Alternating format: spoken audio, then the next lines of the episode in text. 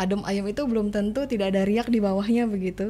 Seperti misalnya eh, air laut tuh biasanya bawahnya agak ber- beriak begitu.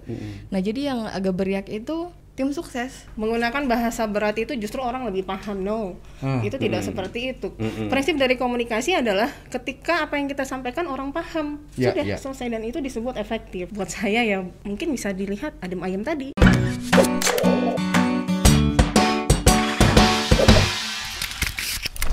Ya kembali lagi di Tribun Batam Podcast ya sore ini kita mau ngobrol-ngobrol soal eh, pilkada Kepri. Pilkada Kepri, Ya, ya. Kepri kalau kalau ngomong pilkada Kepri tahun ini Kepri ada pilkada ada berapa kota kabupaten mas? Ini 6 enam, enam. 6 ya termasuk pilgub ya. Ya, termasuk pilgub. Oke ya jadi tema kita obrolan sore ini ngomong soal adem ayem pilkada Kepri. Jadi tenang-tenang aja berkata. Nah, kita sih melihatnya gitu ya Mas Iya, ya. iya, Nah, iya. Tapi bagaimana menurut Mbak Enji nih? Ini Mbak Iya, Enji ini kebetulan eh, dosen ilmu komunikasi Universitas Putra Batam. Bener ya Mbak ya? Nah, kalau Mbak Lina kan ini yang kedua, Mbak Lina sering nih ketika di podcast, udah dua podcast, kali. iya. Kalau dimasuk di tribun jadi analis berapa kali sering ya? ya. Eh, Mbak Lina ini dosen ilmu pemerintahan. Iya, betul. Universitas Riau Kepulauan. Riau Riau Kepulauan. Ya, jadi kita sengaja kita panggil dosen ya harapannya Hmm. mestinya lebih independen, Ya, netral. dan pandangannya pun juga bisa apa namanya universal Ah. dan memang bisa memberi bahkan bisa memberikan masukan insight-insight kepada warga Kepri Mm-mm. misalkan jadi mereka juga nggak akan salah pilih nantinya Betul, betul. Tapi kita pastikan eh, Mbak Enji sama Mbak Lina ini anu ya, apa? Bukan tim sukses ya. Oh, bukan, Mas. Kami tim sukses. Bukan tim sukses. Kita tim Kan- sukses, tim Iya, sukses diri tim kami. sukses sendiri. Oh, iya, iya. Kalau enggak dari tim suksesnya Tribun aja deh. Biar podcastnya edisi sore ini malam ini besok jadi trending. Iya. Oke, eh, mungkin saya pengen nanya ke Mbak Lina nih, Mbak, apa bener boleh nggak sih kita ngomong, ngomong pilkada tahun ini adem ayem gitu? Ini versi Tribun nih ya. Kalau menurut Mbak Lina gimana? Kalau jawaban singkatnya boleh.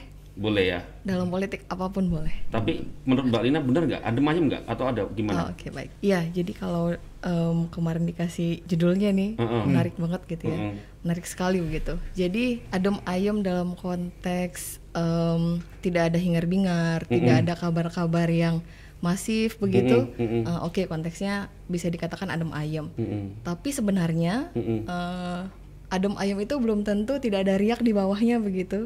Seperti misalnya eh, tribuners sekalian lihat eh, air laut tuh biasanya bawahnya agak ber- beriak begitu. Nah jadi yang agak beriak itu tim sukses, tim sukses. Walaupun terlihat baik-baik saja sebenarnya mereka ekstra untuk memenangkan calonnya masing-masing. Kalau kita bicara konteks eh, pilwako maupun pilgub, kemudian beberapa kabupaten yang ada di Kepri Mm-mm. eh, tidak adem ayem hanya saja. oh, hanya saja. Baik media saya bilangnya tuh ada media lama sama media baru nih. Nah kalau media lama kan media masa tuh koran dan lain-lain. Tapi kalau media baru em, sosial media kemudian termasuk hari ini yang kita lagi lakukan nih podcast tuh media baru begitu. Nah artinya itu tidak terlihat di media baru. Hmm. Sebenarnya di media lama itu terlihat sekali gitu ya, yang diakses oleh banyak eh, masyarakat begitu. Tapi umpannya menjadi, menjadi menarik begitu kalau dibilang adem ayem, artinya satu sisi eh, betul-betul tidak ada eh, Pergerakan. pergerakan, tapi sebenarnya satu sisi itu pasti ada pergerakan. Iya. Cuma sejauh mana bawah pergerakannya? Sibuk ya. Sibuk lah mas, Iya. namanya juga bertarung dalam politik. Bahwa dalam Eh. politik itu untuk mencapai kekuasaan nggak ada yang adem ayem. Iya, iya. Jangan-jangan ya, em, yang adem ayem itu tadi seperti saya katakan di awal, ada sesuatu yang akan besar begitu. Oh, iya iya iya. Mbak, Terlihatnya saja karena banyak yang akses media lama gitu ya, tidak banyak yang akses media baru. Tapi sepertinya masyarakat juga eh, belum belum tahu persis apa sih yang yang mereka lakukan sebenarnya. Iya betul betul betul. Iya kan? Kayak bahkan ada beberapa sempat ngobrol pilkada ini jadi enggak sih? Gitu kan masih masih ada yang mikir gitu ya? Eh? Iya, kemarin aku juga nanya ada teman-teman, eh, Iya. kamu mau milih siapa? Mas calonnya siapa? Enggak ngerti. Waduh, repot ini. Iya, iya, Ya, apa perlu kita panggil lagi KPU untuk sosialisasi? penyelenggara pemilu ya. Iya. Iya. Jadi sempat ngobrol juga sama teman-teman eh, apa eh, peneliti akademisi yang ada di Jawa begitu ya. Kami kebetulan lagi gagas terkait dengan media baru yang tadi saya bilang. Kita lagi survei eh, beberapa media massa masif yang digunakan oleh para kandidat begitu tapi kami bacanya yang pilkada Kepri. Kepri ya. tiga calon tadi itu. Nah cuman data itu masih bulan Agustus September. Nanti kita bisa pantau sampai bulan ini bulan Oktober. Fluktuasinya itu kayak gimana gitu ya. heeh. Iya, iya. bahwa dari situ makanya tadi saya simpulkan bahwa tidak tidak adem ayem begitu Sebenarnya tidak ada mayem ya. Iya. kalau ada slide powerpoint bisa ditampilin tapi nggak usah Wah, tahu gitu di bawah. Mbak Lina, kalau Iya. kalau ngomong eh, calon nih tokoh-tokoh nih yang yang yang maju di pilkada tahun ini, itu kan kayaknya isinya pemain-pemain lama ini.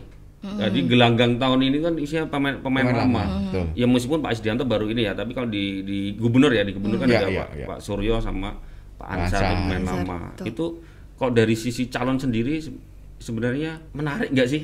saya curiga gini, saya curi- so- mohon, mohon, mohon maaf ya. Iya, iya. Kenapa saya bilang ini menarik atau enggak pertanyaan? Kalau kalau ngomong pilkada uh, Kota Batam, yang Batam ya, itu yang 2015, Ya. kan tingkat partisipasinya termasuk rendah. Iya. 47 kalau nggak 50. 47, ya. Ya, artinya kan banyak orang nggak ya boleh nggak saya bilang ini orang nggak peduli atau orang nggak nggak aware atau orang nggak Ya, nggak ya. mau milih gitu loh itu jadi kekhawatiran kita kan kalau me- memang partisipasinya rendah ada yang bilang memang karena tokohnya calon-calonnya itu hanya itu itu aja gitu loh Iya, itu aja. nah kalau menurut Mbak Lina dulu deh mungkin nanti habis itu Mbak Enji nanti ya Iya, itu iya, iya. gimana nih untuk pilgub dulu deh nah, setelah itu nanti yang Baru yang pilgub. pilkada Kota ya, Iya, ya. iya.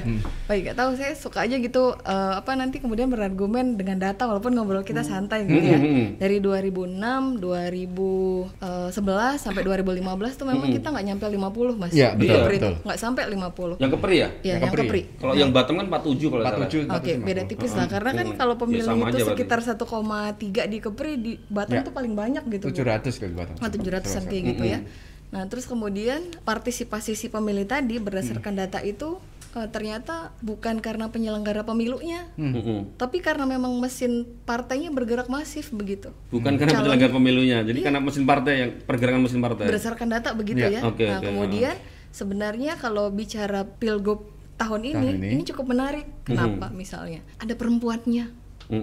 Sebelumnya dua nggak Sebelumnya Belum kalau dilihat track recordnya ada nggak? Nggak ada kayaknya ya. Oh. Belum ada perempuan begitu. Jadi isu-isu Waktu perempuan itu Bu Aida kalau nggak salah. Oh ada Ismet. Ya, Aida. ya sempat ya Sempat, sempat. Ya, cuman menariknya nih dua nih sekarang. Yang Mm, satu dua. em, apa membawa isu perempuan ya, ibu PKK begitu. Yang kemudian yang satu lagi eh, mantan eh, anggota Anggota DPRD, DPRD, begitu ya, ya. betul. Membawa isu pendidikan, isu apa Sosial, ekonomi begitu sosial Iya. dan ekonomi. Itu menarik begitu. Artinya ketika misalnya perempuan itu direpresentasikan oleh perempuan juga, itu bisa jadi satu hal yang menarik. Nah, itu mungkin belum dikemas sedemikian apik oleh si mesin partainya Nah, tadi. ini soal ngemas mengemas nih saya nanya ke Mbak Enji deh nanti. Ini kan kalau ilmu komunikasi kan soal ngemas Ya, ngemas mengemas kan. mengemas, mengemas. Mbak Lina mungkin aku lanjut lagi yang ini Mbak. Apa kalau yang Batam sendiri ini kan di sini kan ada sosok baru nih Lukita dan Basit ini kan. iya. termasuk ini kan. Terus ini lawannya eh incumbent petana. Ah, Nah ini hadirnya Lukita sama Basit ini gimana Mbak? Kalau mereka berdua kan memang bukan orang baru ya. Oke. Maksudnya juga bukan yang lama-lama banget begitu. Artinya mereka backgroundnya itu cukup mumpuni begitu ketika ketika sama-sama menjabat dengan petahana sekarang. Nah, artinya ada kalau di awal tuh biasanya ditanyakan ini kalau calonnya dua, ini nggak ada pilihan lain atau begitu ya? Nggak ada Oh, kayak alternatif kesannya yang kayak lain. nggak seru gitu loh ada alternatif dua. yang Ah, lain ah, begitu. ah. Tapi saya pikir background ke eh, kandidat satu ini tidak bisa diremehkan begitu. Bagaimana oke. misalnya Penantangnya. Penantangnya betul. penantangnya. Makanya kemarin Pak, Pak Lukita di sini sang penantang tuh ya. Kalau kita sang menantang saya, saya judulnya lihat tuh. tuh, pokoknya semua podcastnya saya tonton. Iya iya. Iya iya iya. Jadi tetap menarik ya meskipun hanya dua dan ini ada Betul. hadir Pak Lukita. Satu Oh. sisi itu memudahkan ya karena cuma dua. Jadi segala prosesnya pasti akan cepat begitu. Hanya pilihannya satu apa dua begitu. Hmm. Hanya saja misalnya eh, tadi saya katakan menarik karena cuma dua, kemudian menjadi tidak menarik ya mohon maaf saya sampaikan Mm-mm. bahwa calon kita ini tidak pede. Hmm, kok bisa nggak? Ya saya dengan ekstrim bilang tidak pede karena ketika penyampaian di media lama maupun media baru jarang sekali kalimat yang kemudian menyatakan pilih saya. Mm-mm. Coba kalau kita lihat Nanti misalnya- dikira itu apa namanya? eh, Mungkin belum waktunya. Hah? enggak ada gini. Tidak kalau untuk masa mereka kampanye ya, Iya. bukan di media yang tidak diakses Iya. begitu. Mm-mm. Saat mereka berkampanye begitu, baik baik di media lama maupun media baru ataupun dia live begitu, jarang sekali menyampaikan pilihlah saya. Tapi itu penting sebenarnya disampaikan. menurut saya itu penting. Oh, kalau dari iya. sisi kalau bacaan komunikasi namanya apa tadi bu? Kalau di kami itu namanya political marketing, Atau marketing politik. Kalau bahasa kekinian tingkat kepedean kali ya? Em, Atau gitu mana? Iya, karena tadi kan Mas bilang harus menjual diri memang. Iya, iya. Begitu. Iya, Jadi iya. kalau mau menjual diri yang ditawarkan dirinya dong. Iya, kan iya. diri Betul, yang betul. ditawarkan, Iya. bukan nanti datanglah ke bilik suara pilih siapa yang terbaik. Iya, kan iya. begitu. Bukan konsep jualan yang real. Yang real kan ya udah saya jual diri, pilih saya. gitu. Iya. Oke. Berarti selama ini eh, calon-calon itu belum sepenuhnya mendeklar siapa sebenarnya dirinya? Menurut pengamatan saya begitu. Oh, Belum menurut ada yang Mbak Lina pede gitu menyatakan ya. pilih saya Iya. gitu. Iya, iya, iya. Iya, iya, Tapi uh, dari sisi komunikasi mungkin saya nanya kita tanya ke Mbak Enji, Mbak. Kalau dari sisi komunikasi nggak bisa nafas nih Mbak Enji. ya? Tapi apa dibuka? Iya. Oh iya. Kalau dibuka salah satu deh. Salah satu aja. Nah, gantian, Gantian. gantian. Nah, Mbak Enji buka dulu. Mbak buka dulu ya nggak apa-apa. Enggak, enggak. Tadi saya ini tertarik dengan apa Bu yang manggil Mbak kita manggil Ibu aja. Duh, masih muda loh padahal Ini masih gadis-gadis kok manggilnya ibu. apa ya mereka tidak mendeklar ya Heeh. pilihlah aku namun Iya. sebenarnya dengan menggunakan media mereka sebenarnya sudah mendeklar Hmm. Oh seseorang sudah melakukan eh, publisitas menggunakan media entah itu tadi katakan media lama dan media Iya. baru itu sudah declare udah bagian declare kenapa ada pesan yang disampaikan di sana Tapi nyampe enggak pesannya? Hmm. Eh, opinion Hmm. opinion Kembali itu lagi adalah opini. feedbacknya Betul, iya betul. jadi proses rangkaian komunikasi adalah ketika seseorang menyampaikan pesan menggunakan media adalah reaksi nah Ya. reaksi yang ditimbulkan untuk saat ini banyak digunakan melalui media eh, sosial, Sosial. let's say Instagram, Facebook dan lain-lain ya. Nah, ketika mereka berkomentar di dalam media tersebut itu sudah merupakan suatu eh, pengakuan terhadap eksistensi orang tersebut begitu. Jadi eh, nggak perlu bahwa menyatakan pilihlah aku gitu kan. Itu udah kalau di dalam komunikasi udah nggak zaman lagi zaman makanya lagi ya. begitu jualannya. Jadi lebih kepada eh, quality produknya begitu di sana. Hmm. Jadi kalau Dari dari casingnya bagaimana memvisualkan dirinya gitu. Benar. Itu Kalau Iya. bisa udah bicara sendiri sudah Mbak ya. bicara sendiri karena memang komunikasi itu kan melihatnya outlook ya semuanya dari atas sampai bawah. Tapi kacamata politik itu Berbeda. penting kalau ya itu pilih memang saya. Nah, Heeh. ini mengkombinasikan gimana nih? Artinya kan begini, kita berbicara politik jelas karena memang pertarungannya adalah pertarungan politik. Mhm. Yang satu lagi tadi eh, dalam konteks menjual diri. Artinya ya tentu dong dia sebagai kalau kita kata- kategorikan produk dia adalah produk yang, yang akan dipilih masyarakat gitu. Mhm. Nah, sebaiknya bagaimana sih eh, calon ini supaya dua kacamata antara politik dan antara eh, komunikasi itu bisa match? Kan itu persepsi masyarakat kan seperti itu, Mbak. eh, kalau saya sih melihatnya ya bu ya politik itu definisinya kan hanya strategi ya menurut gue loh. Hmm. Kalau Mbak Lina kalau soal Nggak boleh kemampuan gue gue lulu ya di sini ya. Boleh, kita bebas. bebas, kita bebas kita. Iya. Kalau Mbak Lina kan politik kekuatan mempengaruhi kalau nggak salah kemarin podcast yang terakhir itu. Uh, keren juga. Jadi Iya, di iya. kami itu ada yang namanya komunikasi politik, juga ada public relation politik. Kebetulan saya memang bidangnya spesialisasi bagian public relation. Jadi kalau kita melihat apa namanya eh, pendekatan orang-orang politik yang di luar Batam, mereka lebih cenderung menggunakan pendekatan public relation. Jadi penggunaan banyak menggunakan media dan lebih banyak melihat apa kebutuhan eh, siapa yang menjadi sasaran atau komunikannya begitu. Hmm. Nah, tidak em, sehingga kalau misalkan kita analisis pesan-pesan yang disampaikan, pesan-pesan politik yang disampaikan itu cenderung lebih lebih gampang dicerna Mm-mm. eh, dan tidak memberatkan si pembaca atau si yang menonton atau si yang melihatnya itu. Selama ini sudah, mereka sudah melakukan itu belum? Di dari mana? dari di Contohnya di anu dulu kota bre. Di kota, Di. Pilwako Batam. Ah. Bagaimana mereka sudah sudah Belum, melakukan belum, Belum? Berarti soal soal janji, Mereka soal tawaran-tawaran mereka kita iya, tuh kita- masih kita belum tahu benar ya ini ya. Benar, belum Karena tahu, kalau saya pribadi saya nggak tahu nih. Ah. Mereka menjanjikan apa? Kayak Karena mungkin bahasa yang disampaikan menurut mereka bahwa menggunakan bahasa berat itu justru orang lebih paham. No, Hmm. itu tidak seperti itu. Prinsip dari komunikasi adalah ketika apa yang kita sampaikan orang paham, Ya, sudah ya. selesai dan itu disebut efektif. Nah, kadang orang terbawa untuk menyampaikan pesan itu ingin terlihat bahwa, oh, gue lebih pinter loh, oh, lo gue lebih jago loh, begitu kan ya. Dan nyatanya, nyatanya bahwa pesan itu tidak sampai, tidak efektif lah pesan itu. Dan eh, jadinya sehingga buat saya ya eh, ini menurut saya sehingga pesan-pesan politik itu jadi dianggap remeh dan itu membuat eh, rea- apa sih eh, efek yang ditimbulkan adalah mungkin bisa dilihat adem ayam tadi Iya. antipati Resonansinya nggak ada. nggak ada nggak ada gahung sama Nggak sekali ada karena gahung. dilihat ah bahasa yang digunakan begitu paling yang dijanjikan harga turun begitu kan Iya, iya. apa harga Narasi-narasi turunnya lama Iya, sebenarnya, kan? Oke, yang- berarti menurut Mbak Enggi benar ya adem ayam ya menurut Mbak Enggi. Kalau Mbak iya. Mbak Lina tadi enggak ternyata kayaknya. itu Mbak ya benar ya adem ayam ya. saya adem ayam Oh. kalau dari sisi komunikasi adem ayam adem Iya. ayam ya. Iya. Tapi sebenarnya bergerak. arti- Bergerak. artinya begini, eh, mungkin di lapangan bergerak, tapi membosternya ini belum mungkin. Ya yang, Yang ber- dari- yang bergerak panitianya aja. Panitia tim suksesnya aja? Iya, Oh. salesnya, salesnya. Jadi konsumennya itu ya tetap karena kalau yang bergerak salesnya aja berarti kan konsepnya lu gu- lu jual gue beli Iya, gitu. iya. satu kali putus Iya. sedangkan dalam komunikasi atau public relation dia berkelanjutan gitu Mm-mm. sustainable berkeberlangsungan gitu Iya. Kalau menurut Mbak Lina sendiri gimana, Pak? Kalau dari sisi komunikasi kan eh, adem ayam, kayaknya sepertinya tidak ada resonansi dan ya akhirnya berdampaknya tidak ada feedback buat konstituen mereka ya untuk masyarakat.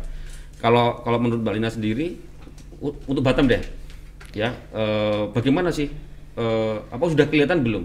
Misalkan soal janji-janji mereka, apa sih yang mereka tawarkan sejauh ini menurut Mbak Lina udah kelihatan belum? Kalau dari Pilwaku Batam kemudian mungkin yang anu ya Pilgub ya.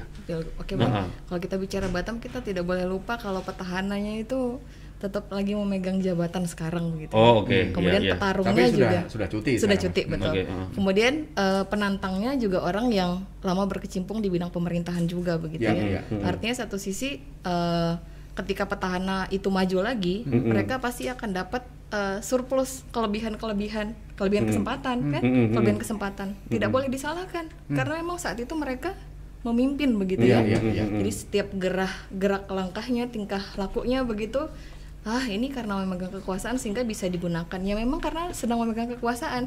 Jadi itu menjadi tantangan yang baru bagi si penantang bagaimana punya program yang kira-kira bisa Lebih lah ya. lebih begitu Iya. ya. Karena yang dijual kan baik kota maupun eh, apa provinsi, itu ya yang dijual adalah pemulihan ekonomi pasca eh, apa Covid, di ya. tengah pandemi covid eh, Iya, iya, sekarang iya. begitu tapi tidak real misalnya memberikan bantuan begitu Iya. sih Nggak ada ya, hari ini nggak ada ya? message kan Ya, Ya, ah. message-nya. message-nya yang Iya, iya, Ya, iya, artinya iya. kan sebenarnya kita itu sedang mencari Superman sebenarnya.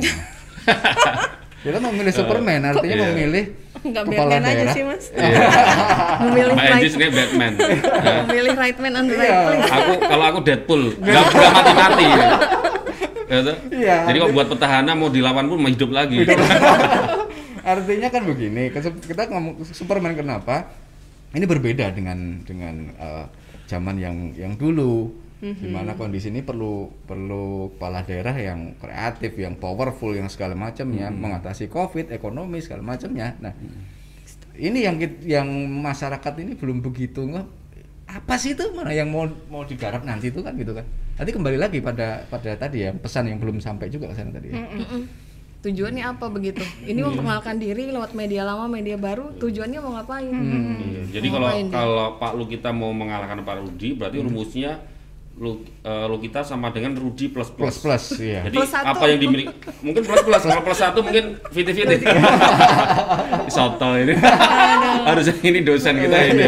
Enggak maksudnya kalau kalau apa eh, rumusan sederhananya Iya, lah kira iya, kan. iya. Dia Lu kita sama dengan Rudi lebih, plus iya. plus gitu. Kalau lu kita pengen mengalahkan Rudi. Iya. Gitu. Enggak anu Mbak, Mbak Lina, apa? Kita belum lihat. Kayaknya ini kan kalau ngomong pandemi ini kan nggak tahu sampai kapan. Ya. Kemarin kita ngobrol sama PJS, PJS, Gubernur ya. Eh, menarik juga itu yang yang pilpres di Korea Selatan itu ternyata tingkat partisipasi tingkat Tinggi. partisipasinya sepanjang sejarah Korea Selatan itu paling tinggi dan itu di saat pandemi dan yang dijual oleh calon itu adalah bagaimana mereka eh, akan Keluar dari- menjadi iya. pemimpin yang bisa menyelesaikan persoalan-persoalan selama pandemi. Iya, keluar. itu nah ini kan soal pesan lagi itu nah kalau kalau apa? Kalau di Batam sendiri ini aja deh apa? Yang pilgub pilgub. Yang pilgub ya. itu apa harusnya yang mereka jual mungkin kalau selain selain ini? Kita kita belum lihat sih jualan mereka apa gitu. Hmm, yang baru kelihatan jualannya kan yang paslon nomor itu ya. Nomor dua ya petahana ya karena memang real eh, bentuk yang dilakukannya karena sedang menjabat saat itu begitu. Artinya eh, apa gugus gugus tugasnya Gugus tugas. bekerja dengan baik begitu. Nah kemudian eh, si penantangnya memang orang lama yang bisa kategori strong lokal apa lokal strongman Local sebenarnya. strong, iya. Pak Suryo kemudian Pak Ansar Pak itu lokal Ansar. strongman sebenarnya Iya. ya tapi yang perempuan juga tidak bisa dianggap remeh begitu. Jadi mereka melengkapi satu sama lain. Cuman memang dari marketing politik yang dibangun begitu ya kalau bacaan politik em, memang kurang menyentuh ke bawah begitu. Misalnya Masih kurang jargonnya ya. mis- misalnya jargonnya yang di, di apa di sering digaungkan itu kegiatan ibu-ibu PKK misalnya. Jadi ibu PKK ibu PKK yang realnya itu mau ngapain gitu. Ini tuh sama saja misalnya kayak meme eh, ada laki-laki melamar wanita, aku akan memberikan kamu masa depan. Ya, Tapi tidak real mengatakan Masa aku memberikan apa? kamu rumah, real rumah kan. Tapi misalnya akan Padahal membangun ibu-ibu wanita butuh kepastian.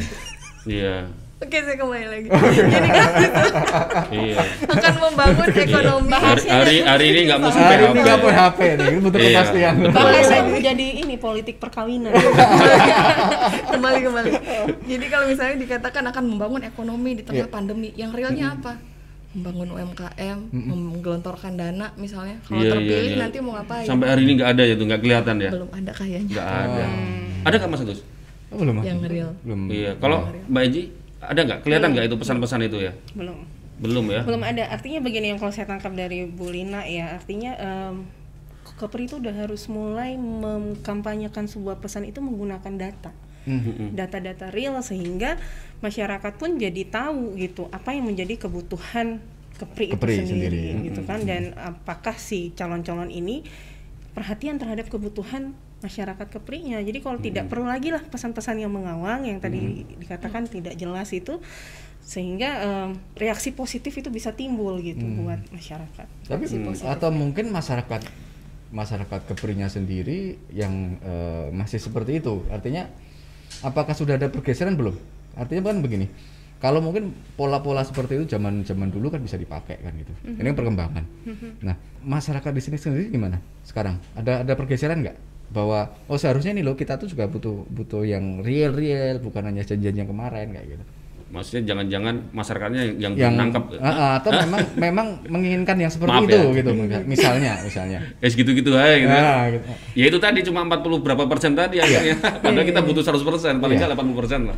Jadi Indonesia tuh sekarang eh, betul-betul lagi mengalami surplus eh, demografi. Hmm. Jadi rata-rata di setiap kabupaten kota, provinsi begitu lebih banyak pemilih mudanya. Mm-mm. Iya, iya. pemilih mudanya. Jadi mereka itu pangsa pasar yang potensial untuk untuk Betul, diajak betul aktif dalam politik begitu, Mas. Kalau misalnya dulu mereka apatis, mereka pasif begitu, eh, Sekarang udah nggak lagi ya. Berarti Mm-mm. sepertinya sudah tidak lagi. Sudah tidak Tapi memang harus dipancing oleh si calon tadi agar tidak apa tidak terlalu konvensional, makin modern begitu model kampanyenya, model yang lain-lainnya begitu. Ya, Mbak Lina pernah ini nggak pernah ada pernah dapat data atau riset itu kemarin yang partisipasi Kepri dan Batam terendah itu partisipasi milenial anak mudanya seberapa ya? Ah betul ada karena itu Ada bicara ya? saya disertasi Termasuk- saya bicara itu. Oh, maksudnya pers- apa persen- secara persentase keterlibatan teman-teman anak muda itu milenial di Batam ini- itu gimana? rendah. Anak-anak Termasuk rendah ya? ini. termasuk rendah. Tahun 2014 bahkan Kepulauan Riau itu partisipasinya terendah se Indonesia. Oke, Mbak, saya nanya ke Mbak Eji. Berarti gini, eh, kalau lihat dari apa calon-calon yang di eh, Pilgub dan di Pilwako, itu strategi kampanye mereka untuk menggait anak muda sudah kelihatan belum, Mbak? At- Belum. belum. belum kelihatan Jadi eh, kalau saya ngelihat dari menyambung dari Bu Lina itu kita harus pahami dulu nih karakter konsumennya siapa, Betul, iya. gitu kan ya. Nggak bisa disamakan dengan eh, data data Kepri, data data Kepri Sumatera, Jawa itu tidak bisa disamakan mas, karena karakter di Kepri itu masyarakatnya pekerja, Ya, ya, ya. pekerja. Jadi dia nggak akan Kepri atau Batam, Mbak? Kepri atau Batam? let's say all lah. Eh, let's- Hampir say Batam, all ya. Batam, Batam termasuk lebih- lebih Batam dominan penduduknya mayoritas. lebih mayor, kayak mayoritas tujuh ratus ribu nanti di sini Ya, tujuh ratus ribu tapi banyakkan pekerja. Mereka Bang, muda maksudnya. tapi pekerja. Jadi fokusnya bukan bukan kepada apa namanya, bukan kepada eh, perhatiannya bukan kepada janji-janji atau pesan-pesan keminatan terhadap suatu ilmu perkembangan ilmu politik gitu. Mereka lebih kalau pekerja itu kan punya mindset sendiri. iya iya Ya enggak. Jadi kalau misalkan masuk politik masuk terus mendengar uh, para calonnya berbicara terus ah itu lagi gitu kan ya. hmm. ya tapi kalau anak baru yang muda-muda mereka akan terkesima begitu hmm. jadi makanya mungkin menurut saya Mulina kenapa dia bisa rendah ya karena memiliki kefokusan yang berbeda tujuan yang berbeda karakter yang berbeda untuk mengalihkan fokusnya agar mereka mereka aware dengan itu gimana pak mungkin buat masukan buat tim ini buat calon-calon ini pak